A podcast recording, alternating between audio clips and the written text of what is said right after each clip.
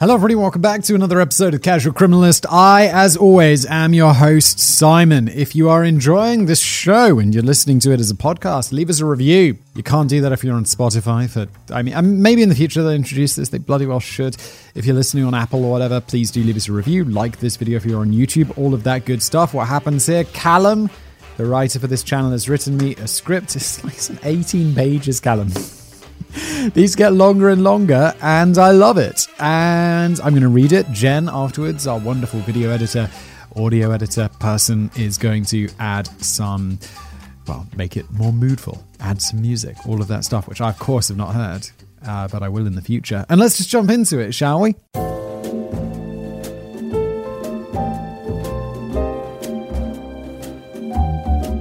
September 1995. Everyone's favourite president of South Africa, Nelson Mandela, has cancelled a trip overseas in order to tend to a horrific situation unfolding at home. Along with officials from the Department of Justice, he travels to Boksburg, just a few miles east of Johannesburg, to give a press conference. On national television, he addresses the people of the cities and townships, asking for their help in identifying the menace whose crimes have been plaguing the nation for over a year. The one dubbed the ABC killer by the press. It's hardly the most intimidating nickname chosen because the serial killer's victims had been turning up in the vicinity of Atteridgeville, Boksburg, and Cleveland. Uh, Cleveland, South Africa, that is.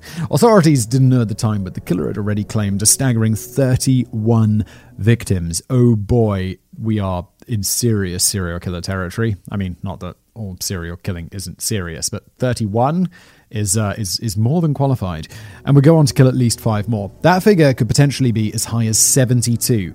But in either case, by the time he was done, the ABC killer would go down as South Africa's worst ever serial killer to date. This is the story of a sickening spree, troubled origins, and dramatic capture by Johannesburg's finest. Spoiler alert, apparently. I mean, I guess I. Oh, by the way, I've not read these. If you're new here, if you're wondering what's going on, I've never read this before. I am discovering all of this as you do as well. Obviously, with some of the other ones, like if we did a video about Ed Gein, I'd be like, well, no, I know he wore people's faces, but most of them, like the ABC murders, South Africa's bloodiest, very new to me. A is for atrocities. It was the year before Mandela's public plea that the bodies first started turning up in fields around the Johannesburg suburb of Cleveland. The first was discovered on July the 17th with three messages written on the corpse. She's a beach, uh, sick. I am no fighting with you, please. Again, sick.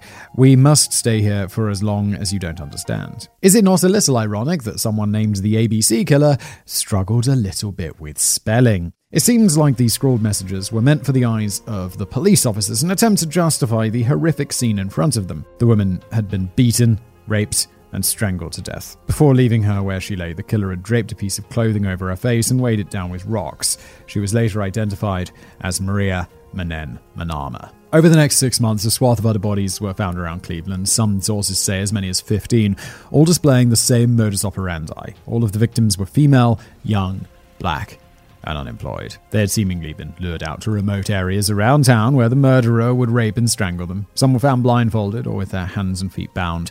The murder weapon was usually the victim's own underwear. In some cases, the families even received phone calls from the killer afterwards, who got a sick pleasure out of taunting them. The South African police were unaccustomed to this kind of organized, methodical serial killer. Criminologist Rika Snyman explains that in the old days of apartheid, these kinds of killers could easily fly under the radar as long as they kept their crimes restricted to the predominantly black slums. This is occurring in 1995, so we are post apartheid. But after the fall of apartheid, they began tracking cases and linking together murders, resulting in a wave of identifications. At a current total of 117, the country actually has the third highest amount of serial killers in the entire world. Well, you learn something new every day. Who's number one and two?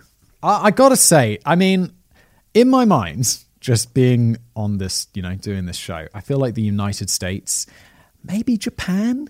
I want to say Japan. I don't know why it's Japan. Like per capita, obviously countries with most serial killers. We rarely look up things live on this show, but I just got to know this. Oh, England? No, come on, England. Why? yeah, per capita, England is number two, United States number one. Wow. Oh, wait, this isn't per capita. But South Africa is number three at 117. Um, let me see if I can find a per capita. Okay, I can't find it easily. I want to get on with the show. Uh, but on the page I'm looking at here, there's a giant uh, American and uh, Union Jack joined together, American flag and Union Jack joined together. So let's assume that the US and the UK leaded the charts. Brilliant. Why is it with English speaking countries? Murder. Serial killing. The arrest of David Selepe. The cops would soon be adding another mark to that tally when the perpetrator of the Cleveland killings made a fatal mistake. Through interviewing the victims' families, detectives discovered that many of the women had meetings arranged with a mysterious individual who claimed to have a job offer for them. This explains the formal clothing most were wearing. Thankfully, their mysterious recruiter accidentally revealed himself soon after. A young woman named Amanda Thethe was the second victim of this South African strangler, found dead on August the 6th. The following December, a man was recorded by an ATM camera withdrawing money with her credit card. This was David Selepe, a Johannesburg native now charged with the murder of the 26 year old victim and a strong suspect in at least five other deaths in the area, potentially as many as 15. Investigators never got much of a chance to quiz him on exactly how many he was involved in, because the very next week, the front page headlines read Suspect in serial murders killed by police. Here, the cops tell it. While on a walkthrough of various sites involved in the murders, David Selepe grabbed a tree branch from the ground and smacked a detective to the floor. He was raising the branch in the air to strike him again when another officer shot him in the head. He died in hospital that day. Yes. Um, maybe it happened that way. Also possible that it, it, didn't. After that, the officer who delivered the kill shot was exonerated on the grounds of self defense, while the other was reportedly treated for a bit of back pain. Another case closed. Good job, boys. Yeah, um, again, that is definitely sarcasm. It's again like, police, stop being lazy. I feel like, I don't know, police generally, good guys out there. I mean, they obviously do some terrible things, but it's generally a minority. And it's like, what is going on? Why are you so lazy, though? Please find the people who are killing. Don't just be like, yeah, yeah, it was him. Done. Game over. But if the ABC killer at this point, just the C killer, was really six feet under now, then why didn't the bodies stop piling up? Well, tell you what, Callum. Probably because it wasn't him. The next six months saw the death after death in and around the town of Atteridgeville, Pretoria, about 40 miles north of Joburg. The Pretoria murder and robbery team established a task force to investigate the crimes. Their first task was to establish a definite link between each murder. What they discovered was that all of them displayed the exact same methodology as the Cleveland murders, meaning the police down here had either gotten the wrong guy or he wasn't working alone. Even worse was the fact that the killer's methods were becoming increasingly sadistic. On April the 12th, 1995, 25 year old Letta Nomthenzado, oh my, I apologize for the getting, uh, this is difficult.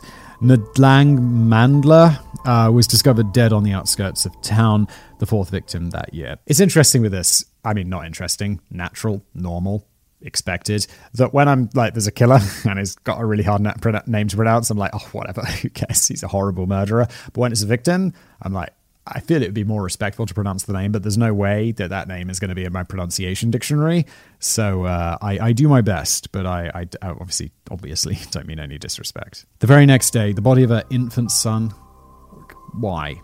Sibusiso was discovered nearby. Apparently, he had sustained a head injury, likely when his mother was taken by the killer and died of exposure. At two years old, he was the killer's youngest victim. This triggered a wave of interest from the South African press, who were usually preoccupied with stories of crimes against the affluent white community rather than the invisible residents of the black townships. It was then that the phantom of the ABC killer first started to enter the popular imagination, a short lived burst of media coverage which fizzled out within a few weeks. It would be a few more months yet before panic fully gripped the country. This was when the killer finally earned the B in his nickname with a horrifying discovery in Boksburg that sent the country into full blown panic. B is for the Boksburg bodies. On September the 16th, 1995, an off duty police officer was out in the scrubland around Boksburg hunting rabbits with his dog. Suddenly, the dog caught a scent of something and ran off the trail with his master in tow.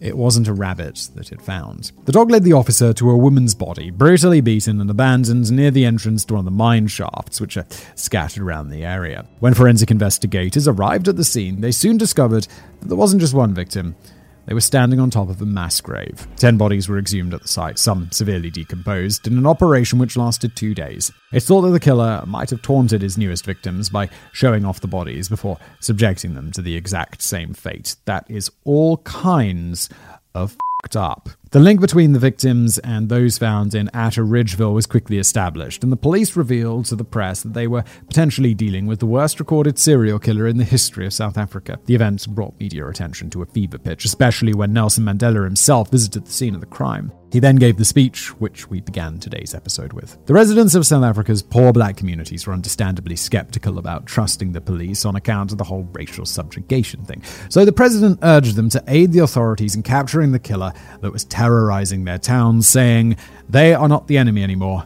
They need our support. Some members of the public had already come forward with their suspicions. On July the 17th, a man named Ab- Absalom Sangweni spotted a couple trespassing in a field in North Boksburg and warned them that it was off limits. The man and the woman just ignored his shouts and kept going. Within an hour, the man returned alone. He stuffed a shiny object into his trouser pocket and looked around nervously before taking off. Sangweni was suspicious about the fate of the young woman, so he walked into the field to investigate, finding the strangled body of Josephine Malangeni. Unfortunately, her killer had been too far away for Sangweni to offer up any concrete details.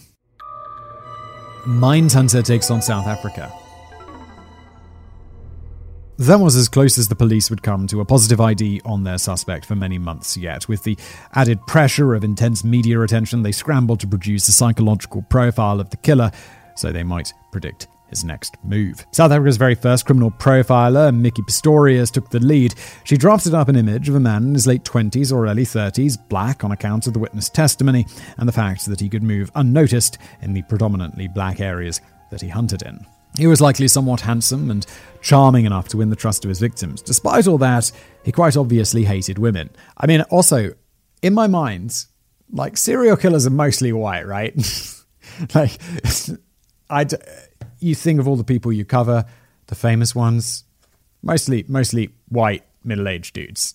I mean, we did an episode about the 11-year-old girl serial killer, but that's a rarity. Pistorius also reckons her mark was probably divorced or separated from his spouse and enjoying visiting and enjoyed visiting bars, possibly had past convictions for theft or fraud, and enjoyed collecting mementos from each of his victims. She also reckoned that the killer had, quote, a high sex drive and reads pornography people read pornography.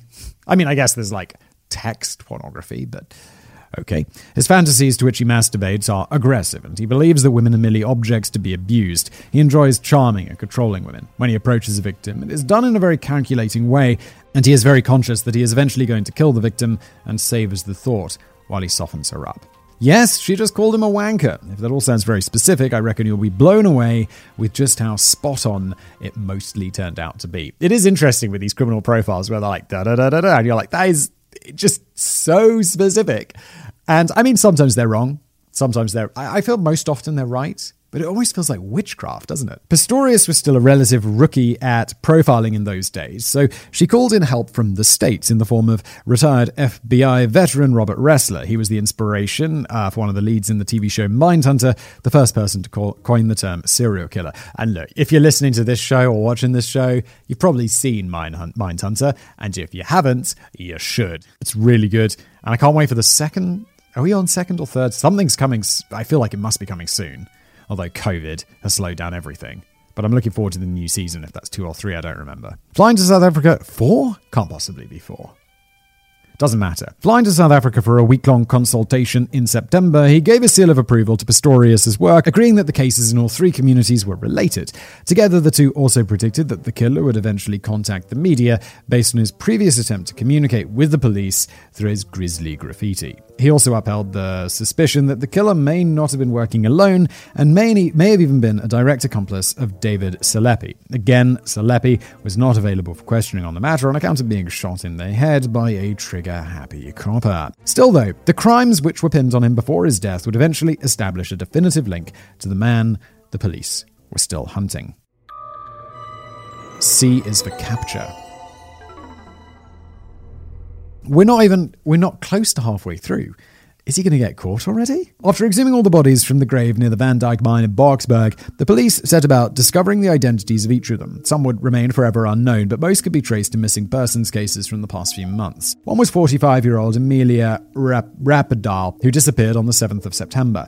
A while after her husband received the devastating news, he began sorting through his deceased wife's belongings. Among them, Mr. Rapidal found an envelope with the words Child Protection Community Organization written on the front. On the back was an address in Pretoria, apparently the headquarters of the charity, and a date and a time written underneath. The exact date of Amelia's disappearance. He peeled open the envelope to find a job application suggesting that Amelia had landed a position with the company, an offer, of course, which never existed. The police knew these job offers were a recurring feature of a con already used to draw dozens of women to their deaths. Back in July, taxi driver Jimmy LePule reported that his wife Mildred had an interview scheduled with a Dr. Williams on the day she disappeared. She left the door that day, ecstatic about the prospect of landing a desk job at the doctor's charity. Jimmy would next see his wife three weeks later when he was called to identify her body at the morgue. It seems that now the police finally had an address for the mysterious employer, but when they looked into the charity Amelia was applying for, they found it wasn't registered. I mean, I appreciate they looked into it. What what were they really expecting to find? Of course, it's fake. It's a fake address. He's just going to meet them there and take them somewhere else. However, some further digging into the fake organization turned up a few potential suspects, one of whom looked very likely indeed. Well, I mean, yeah, I kind of, I, I guess I jumped the gun on that one. a mysterious phone call. The trail was heating up nicely, and things got going with a sensational development on the 3rd of October 1995. On that day, one of the most particular prophecies of the psych profilers came true. The ABC killer contacted the press. Just hours after the latest body had been found, that of 20 year old Agnes Mabuli, the office of Cape Town based newspaper The Star received a phone call. Journalist Hasmond de Beer answered the phone, and the caller identified himself as Joseph Magwina, the man who is so highly wanted. During the interview which followed, Mr. Magwina told of how he was once falsely imprisoned for a crime he didn't commit, and the killings were his way of getting revenge for the torment that he endured behind bars. You're insane. Like, what does killing people, unrelated people, have anything to do with your time behind bars? You're not getting back at the justice system with this one. You're just getting back at random strangers who did nothing to you. You psycho. He said, I force a woman to go where I want, and when I go there, I tell them, Do you know what? I was hurt, so I'm doing it now, then I kill them. When quizzed on how many victims he had murdered in this way, he reported the number of 76, meaning there were plenty of bodies still to be found. Before hanging up, he provided directions to one of them, as yet undiscovered by the police. These turned out to be completely accurate. Well, that is a good way of proving that you are not a prank caller, serial killer. Although Magwina boasted a huge number of victims, there was one crime he adamantly denied. This was the case of two year old Sibusiso and his mother Letta. The murderer said he loved children and would never do anything to harm one. When De Beer asked if there was a number he could reach the killer on in the future, and Magwina gladly gave him one, it was registered to a pray phone in Pretoria, but by the time the police rushed there, the murderer was long gone. It was a devastating near miss, especially since the cops were pretty certain they had already cracked the real identity of Mystery Man Magwina. In the days leading up to that call, investigators had continued to gather details about the charity organization used to lure in the victims with promise of work. They began looking through phone records for any recurring numbers and eventually found one which had been contacted by several of the victims. They asked the phone company who the number was registered to and got the name of a woman in Pretoria. When quizzed about the so called Child Protection Community organization, she pointed the cops in the direction of her brother, Moses Sithole a community campaigner for a similar organization and day laborer who was known for returning runaway children to their parents. So he sounds like a lovely bloke. He does. He does unless he's a horrible serial killer. But just a quick glance into Sithole's past revealed that he was in fact quite a likely candidate for South Africa's Most Wanted. For one, he had a direct connection to the second victim in the Cleveland killings, Amanda Thethe. She and Sithole had actually been romantically involved when she was killed, an affair while his new wife sat at home pregnant with their first child. If you cast your mind back, you remember that it was Thethe's credit card that led the authorities the very first break in the case, the arrest and untimely death of David Selepe, which seems like a pretty convincing convincing connection between the two suspects. It does. On top of that, 31 year old Sithole was already a convicted rapist, having spent six years in prison for an assault back in 1989. Uh, yeah, okay, so, I mean. he really did sound like a nice guy given his work and all this stuff. No, he spent six years in the joint for rape. Yeah, not a good dude. Not a good dude. You'll notice that his biography matched up perfectly to the details given by the mysterious caller who confessed his crimes to the newspaper. The stars were aligning for the detectives, who were certain they'd finally got their man. There was just one problem, though. Though Sithole was nowhere to be found. His wife had kicked him out back in December 1994 and had been sleeping on the streets ever since. With no idea where they might find him, the police decided to release an image of their prime suspect to the press. In early October, his face was plastered over the front pages, along with a warning from Police Commissioner George Fivaz discouraging mob justice should the suspect be caught by any would-be vigilantes. Anyone who spotted Sithole should follow the standard legal procedure, hand him over to the police to be shot in the head away from prying eyes. Savage. Don't bring a hatchet to a gunfight. Unfortunately, Moses Sithole managed to avoid being spotted long enough to claim another three victims in the areas around Boksburg the very next week after his face was revealed Agnes Mabuli, Beauty Ndabeni, and an unidentified Jane Doe. Even though he could still kill freely, Sithole must have really felt the pressure piling on. After all, the aforementioned risk of mob justice was no joke. South Africa is the home of a particularly brutal kind of lynching called necklacing. I've heard of this. It's uh, the one with the tires, I think. It consists of filling a rubber tire with petrol, forcing it over a victim's arms and chest, and then lighting, lighting it on fire. That doesn't sound particularly appealing, so perhaps to protect himself from such a fate, Sithole contacted his brother in law in mid October and asked him if he could get a hold of a gun. He agreed and arranged a meeting at the factory where he worked in Benoni, just north of Boksburg. But the brother in law had already disowned the ABC killer at this point, much like everyone else who knew him. He went to the police and helped organize an operation to snare Sithole when he arrived to pick up the weapon. Yeah, dude, I mean, if I were, if I was just living my normal life, and then it turns out that I was a horrific serial killer, and then uh, I was like, oh my god, I need a gun. I would fully expect my family to turn me in. I'd be quite disappointed if they didn't, to be honest, because you're you're a horrific serial killer. Inspector Francis Mulovhedzi was sent to the factory undercover posing as a new security guard without the knowledge of any of the regular employees. On October the 18th, Sithole arrived at the arranged time and was invited inside to wait by the undercover cop on account of the rain. Sithole refused. He sensed something wasn't quite right. When Inspector Mulovhedzi uh, stepped inside, saying he was going to fetch the brother-in-law, the ABC killer made a break for it. The detective pursued him, firing two warning shots into the air as he ran. Eventually, he cornered Sithole in an alleyway, at which point the killer charged with him at an axe, not sure where he got that from, and Mulovhedzi shot him in the right leg, but Sithole kept coming. Tumbled over the officer a str- and a struggle ensued. Sithole managed to bite the detective's thumb before Mulovhedzi fired two close-range shots right through his stomach, ending the fight. It took two days in intensive care before the ABC killer was fit to be transferred to a military hospital, where he made a full recovery. I bet you weren't expecting that. Now, getting shot twice in the stomach?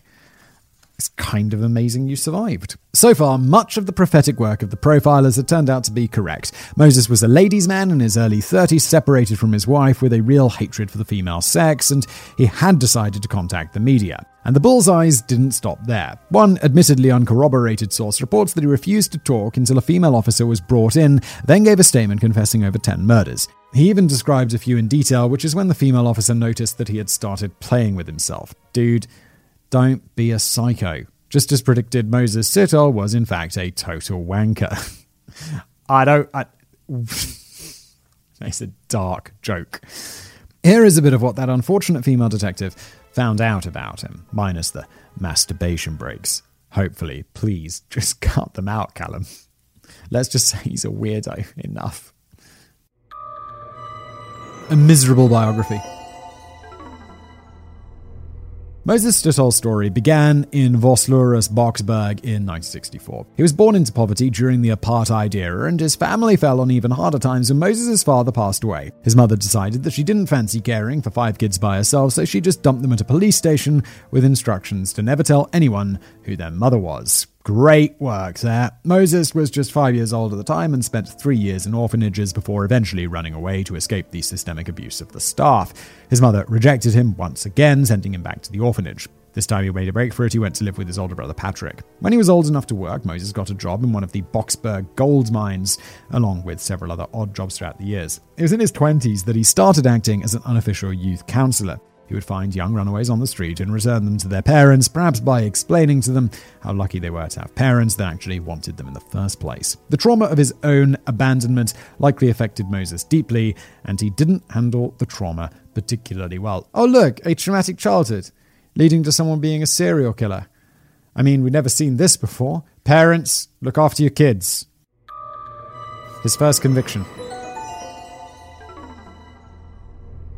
Moses was well known as a bit of a ladies' man. His friends and family knew him to be sexually active from a young age with a long line of girlfriends. However, what they weren't aware of was the violence he enacted on the women that he spent his nights with. His first suspected rape happens in September 1987. The victim, a Johannesburg woman who would eventually testify against him in court, although not for that exact crime. In 1998, he began abusing his 17 year old girlfriend, Sibonga Nkosi, and even raped her 15 year old sister later that year. The younger Nkosi sister uh, reported being strangled to the point of unconsciousness during the act. Sithole carried out another assault on a Cleveland woman later that year, and in February 1989, he did the same to Buyiswa Doris Swakamisa. He threatened his victim with a broad South African machete called a panga, saying he would kill her if she ever reported the crime. A few months later, Miss Swakamisa started a new job and saw her attacker standing outside her workplace. She called the police, who swiftly came in and arrested him. The police decided it'd be a good idea to have the rapist and his victim share the back seat of the police car on the way to the station. Why are they both going? What did she do? no, arrest him, call her in later. What are you up to, police? It was a pretty horrific move, made worse by the fact that Moses did not exercise his right to remain silent. He spent the ride shouting at Swakamisa, saying that he should have killed her when he had the chance. Dude, that's not smart. You're in the back of a police car. What are you doing? You're literally committing crimes in the back of a police car. What is wrong with you? He quickly changed his tune during the trial, maintaining his innocence, but the damage was already done. Unsurprisingly, Moses was convicted of rape and sentenced to six years in prison. It should have been more. Definitely more. Sithole in love. It was while in prison that Moses met a woman called Martha Ndlovu, who had come to visit her nephew, a fellow inmate. She later recounted during his murder trial, He began to write me letters. Initially, I didn't respond, but after a while, I agreed to a relationship, so I started to visit him regularly until he was released on parole in November of 1993. What are you doing? I do wonder about this. Like women who fall in love with men and serial killers and all of this stuff who are in prison. What are you doing? Going to prison to visit your nephew, and then getting involved in a romantic remote relationship with a convicted rapist. What's up with you? So you're broken as well. Um, I mean, it's very odd behavior. Far be it from me to question Martha's choice of romantic partners. Sorry, Callum, but I absolutely did just that. And I kind of feel justified in, in questioning someone's choice of a romantic partner when that, that partner is a convicted rapist. Uh, but I suppose it just goes to show how convincing this convicted rapist can be. Manipulate. Yeah, again, uh, I don't want to be like it's her fault. It's not her fault. it's not her fault. But she hasn't made a good decision. But yeah, he's he's a manipulator. That's it. Manipulating women was all part of the power fantasy for Moses, just as the profiler suspected, and his motivation was about exerting twisted and violent control. In prison, however, he had all that power stripped away from him. He later claimed that he was abused and beaten by his cellmates, and it's thought that he might have become a victim of sexual assault himself. This was likely what he was referring to when he said during the phone call, I was hurt, so I'm doing it now. As Martha mentioned, Sithole was released in 1993 on good behavior. The couple moved in together in a house in Pretoria. She soon fell pregnant with their daughter, Brigitte, and the couple got married soon after. Around this time, Sithole decided to found a charity organization, Youth Against Human Abuse, as a vehicle for his vigilante social work. With help of a typist at his car washing job, he drafted up official looking forms for reporting abuse against women and children, then handed them out around schools and community centers. He also organized meetings at a local school, offered to help organizations combating domestic violence, and continued helping the strays and runaways of the townships find their way back home. On the face of things, he was the perfect community leader, a family man who campaigned for the rights of the mistreated. But as we know, during the same time, he was becoming one of the worst offenders these very same communities had ever known. His spree, a very good lesson. Similar membership forms and letterheads were used by Moses to win the trust of his victims. He presented himself as a successful businessman and charity advocate, offering rewarding work to women in areas plagued by unemployment. Using one of his six known aliases, he would approach them on the street and introduce himself. His easy charm and silver tongue made selling the lie easy. Ultimately, he would invite the women to come to his charity HQ for an interview, either that same day or after a bit more convincing via phone calls and written correspondence. Moses would lead his victims towards a shortcut to the charity building. This, of course, meant cutting across a barren, remote piece of waste ground, once out of sight of any witnesses. He would strike. To hear him tell it, the violent spree began when his first victim asked him for directions. He saw in her a surrogate for the young woman who had sent him to prison all those years ago, and the young woman had sent him to prison. Dude, what are you talking about? You're a rapist. That's what sent you to prison being a rapist. And he took his chance to enact his revenge against womankind at large. His own wife was five months pregnant with the daughter at the time. Moses later said on camera, I killed her and left her there. I went straight home and had a shower. Over the following year, he would do the same to many more women. Some were found with their hands bound behind their backs, some with blindfolds tied around their heads. Others had clothing draped over their faces after death, as if the killer couldn't stand looking to the eyes of the humans he had just murdered. Despite his propensity for violence, it was just a silly little argument which eventually caused Moses' marriage to fall apart in the spring of 1995. He had taken a set of keys to work belonging to an elementary school where he held many of his charity meetings. The school asked Martha to return them, and when Moses returned home, he had a cut the couple had an argument which resulted in their breakup. Sithole continued his spree while sleeping rough in train stations around Pretoria and Joburg. This was when the bodies started appearing at an alarming rate and at Atteridgeville, some of them near the railways. While awaiting trial for the murders at Boksburg prison, Sithole agreed to film a jailhouse confession tape made by a fellow inmate. He was promised a share of the royalties to be delivered to his daughter. In the tape, he nonchalantly smokes a cigarette while describing the horror he put his victims through. He claimed he believed he was teaching them a very good lesson. Well, they'll be dead, so what's the point? Just stop it. The lesson began with taunting his victims, telling them exactly what he planned on doing to them. He would then challenge them to escape or die. His methods became increasingly sophisticated as time went on, tying the women's hands to their necks so they would suffocate themselves if they struggled. As for how many lives Moses Sithole claimed in his sadistic way, that's still up for debate. By the time the case went to trial, he had been charged with a total of 38. However, in the tape, he claims that only 29 of them were his from July 1995 onwards, and the rest were tacked on unfairly by the police. Compare that with the 72 victims claimed in his pseudonymous interview with The Star, and it's tough to put a fine point on the tally. Whatever the case, the very last victim of the ABC killer was found several weeks after his capture on November the 6th. A local of Germiston found the body of an unidentified woman while walking in a field. After that, the killing ceased. It seemed like the police had finally got the right guy. Trial It would be almost another entire year before Moses was set to stand trial for his crimes. During that time, he was moved to Pretoria Central Prison, where doctors confirmed that he was HIV positive. This unfortunately meant the same for his blameless wife and child. Just another reason to love South Africa's public enemy number one. Good lord. Apparently, the guards and inmates at Pretoria Central weren't big fans of him either. His trial was scheduled to begin on November the 14th, 1996, but on that day, the accused rocked up to court in blood soaked trousers from a knee injury. According to the guards, he had suffered a bad fall that morning. Although I reckon someone decided to teach Moses a very good lesson of his own. Yeah. What happened to his knee? It's been crushed. It's been absolutely crushed and it's bleeding everywhere. It's like, I fell. He fell onto a onto a club.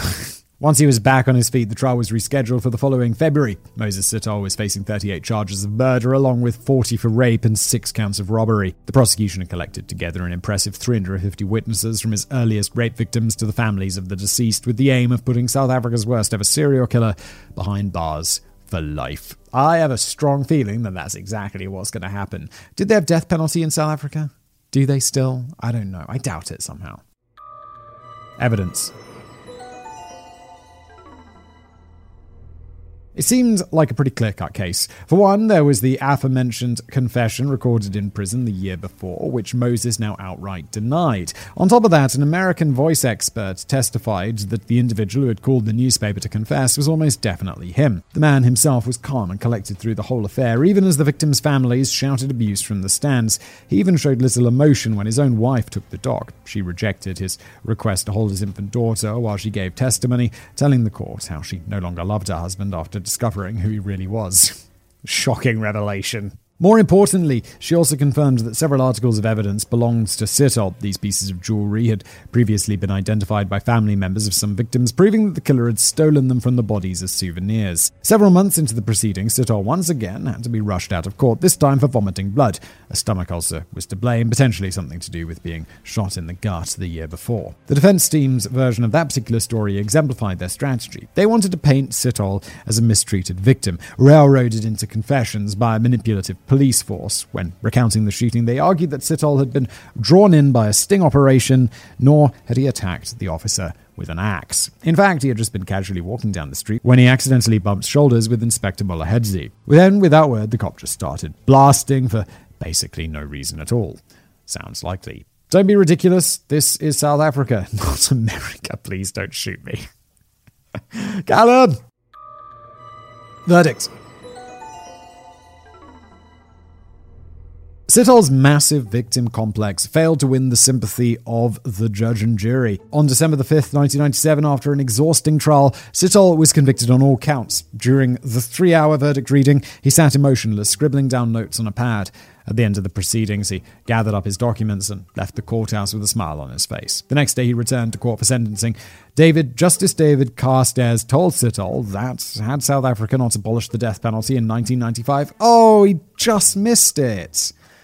That's a shame. He wouldn't have hesitated in doling it out here. Since that wasn't possible, he instead slapped him with the maximum sentence possible for each and every one of the crimes to be served consecutively, so one after the other.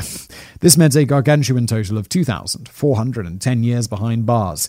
It might sound like a lot, but the silver lining for Sithole is they'll be eligible for parole after a measly 930 years. Good news! When the sentence was announced, the spectators in the gallery cheered. Some still weren't satisfied, crying out for the return of the death penalty, a sentiment echoed in some of the tabloids soon after. Mm, mm, I get it, but uh, just let him rot behind bars. He'll die in prison. It's enough. We don't need to bring back the death penalty. I, I feel like that.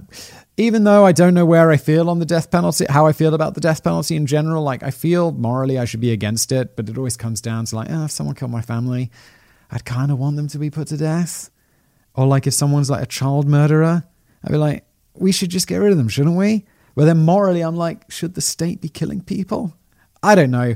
This isn't my platform, like figuring figuring out the morality of the death penalty. My personal take on the morality of the death penalty. Let's just move on. But I don't think they should bring it back just to kill someone who's particularly bad, because that'd be weird. Regardless, for most, it signaled a satisfying end to one of the darkest chapters in South African criminal history. The country's worst ever serial killer is now whittling away his days in CMAX, the maximum security block of Pretoria Central, where he'll remain for the rest of his life. Good. And I hope he's having a bad time in prison. I hope that this sounds so dark, but I hope you know, oh no, when his knee got busted in, I hope he falls down a little bit more. That would be alright, wouldn't it?